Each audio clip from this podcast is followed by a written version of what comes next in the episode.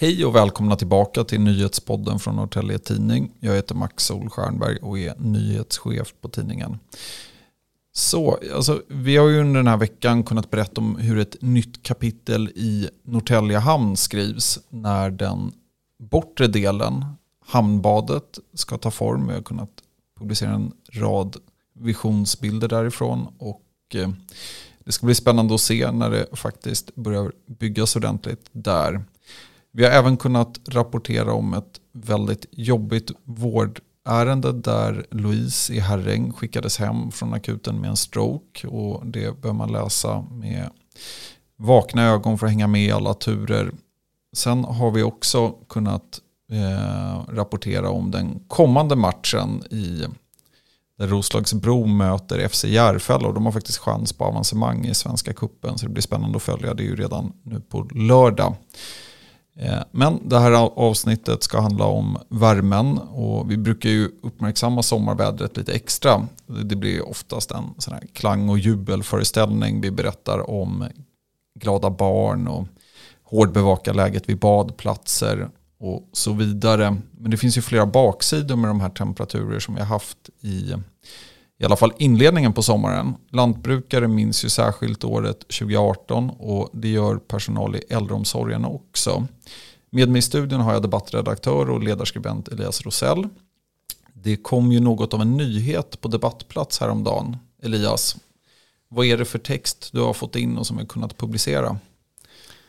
Ja, det är en varning i form av en debattartikel från Vårdförbundet de skriver att eh, äldre riskerar att avlida i värmen på, på äldreboenden här i Norrtälje kommun och att eh, bristen på framförallt luftkonditionering gör att äldreboenden kan behöva stängas.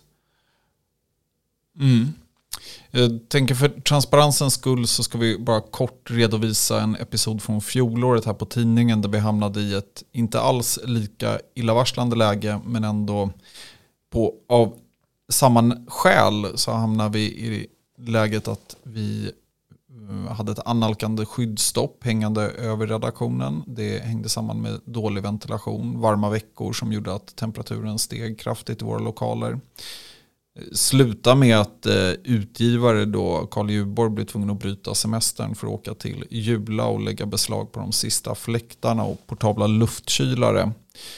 Nu är saken löst här i våra lokaler. Det är en fastighetsvärd som har fixat med ventilationen så att det, vi har kommit ner i rimliga temperaturer.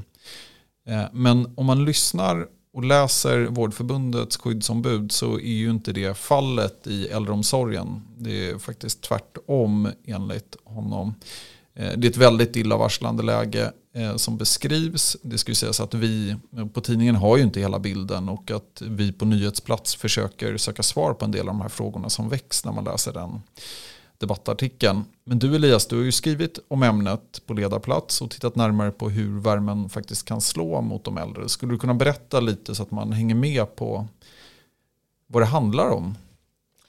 Ja, ehm, det kan vara allvarliga konsekvenser. Om vi tittar på sommaren 2018 som är väl den sommaren som närmast liknar vad vi kan vara på väg mot då hade Sverige en överdödlighet på mellan 600 till 750 personer eh, till följd av värmen. Eh, och det är ju i första hand äldre människor och eh, kroniskt sjuka människor som, som riskerar att, att drabbas hårt av värmen. Mm. Och um, hur kan man undvika det? Vad är problemet här menar den här, um, det här skyddsombudet? Ja, alltså förutom mera kanske åtgärder på, på individnivå som att dricka vatten och, och vara i skuggan och sådär så, så finns det ju mer systematiska åtgärder och, och där handlar väl i första hand om att ha luftkonditionering och annat som gör att inomhustemperaturen på, på äldreboendena kan vara tillräckligt sval. Mm. Hej, Ulf Kristersson här. På många sätt är det en mörk tid vi lever i. Men nu tar vi ett stort steg för att göra Sverige till en tryggare och säkrare plats.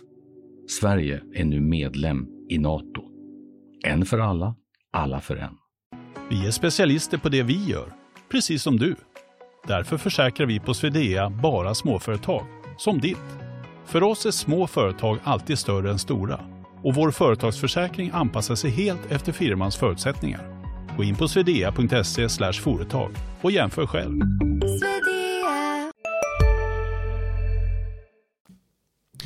Och där vi har ju tittat lite bakåt, du nämner sommaren 2018, den är ju eh, på allas läppar, eh, i synnerhet om man är inom vård eller för den delen lantbruk.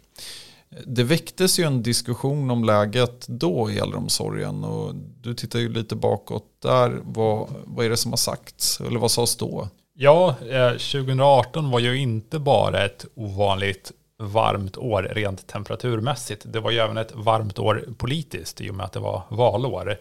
Så Norrtälje Tidning hade ju den här artikelserien Kan du lova? Där läsare och kunde skicka in frågor till politiker. Och då, då kom det bland annat en fråga just om eh, värmen på äldreboenden och, och åtgärder eh, mot detta. Eh, och ja, nu har jag inte frågan framför mig exakt hur den löd, men, men, men den handlade om man, ifall man var beredd att vidta åtgärder för att eh, minska temperaturen på, på äldreboenden. Och alla partier utom Socialdemokraterna svarade ja. Eh, även om eh, vissa la till att just luftkonditionering och tvång kan vara förhandlingsbart. Eh, exempelvis så svarade Robert Beronius att efter denna ovanligt varma sommar har vi ett år på oss att montera markiser, installera luftkonditionering etc. Hur mycket som hinner göras redan till nästa år får vi se, men lärdomar måste tas från årets sommar. Det svarade han då, eh, sommaren 2018. Och nu har det gått fem år och det, det har inte installerats någon luftkonditionering enligt skyddsombudet i alla fall. Just det, det är definitivt inte på samtliga boenden. Eh, och ja, Det är en väldigt illa bild som han beskriver. Ja, alltså varför borde den här frågan vara fortsatt politiskt het, Elias?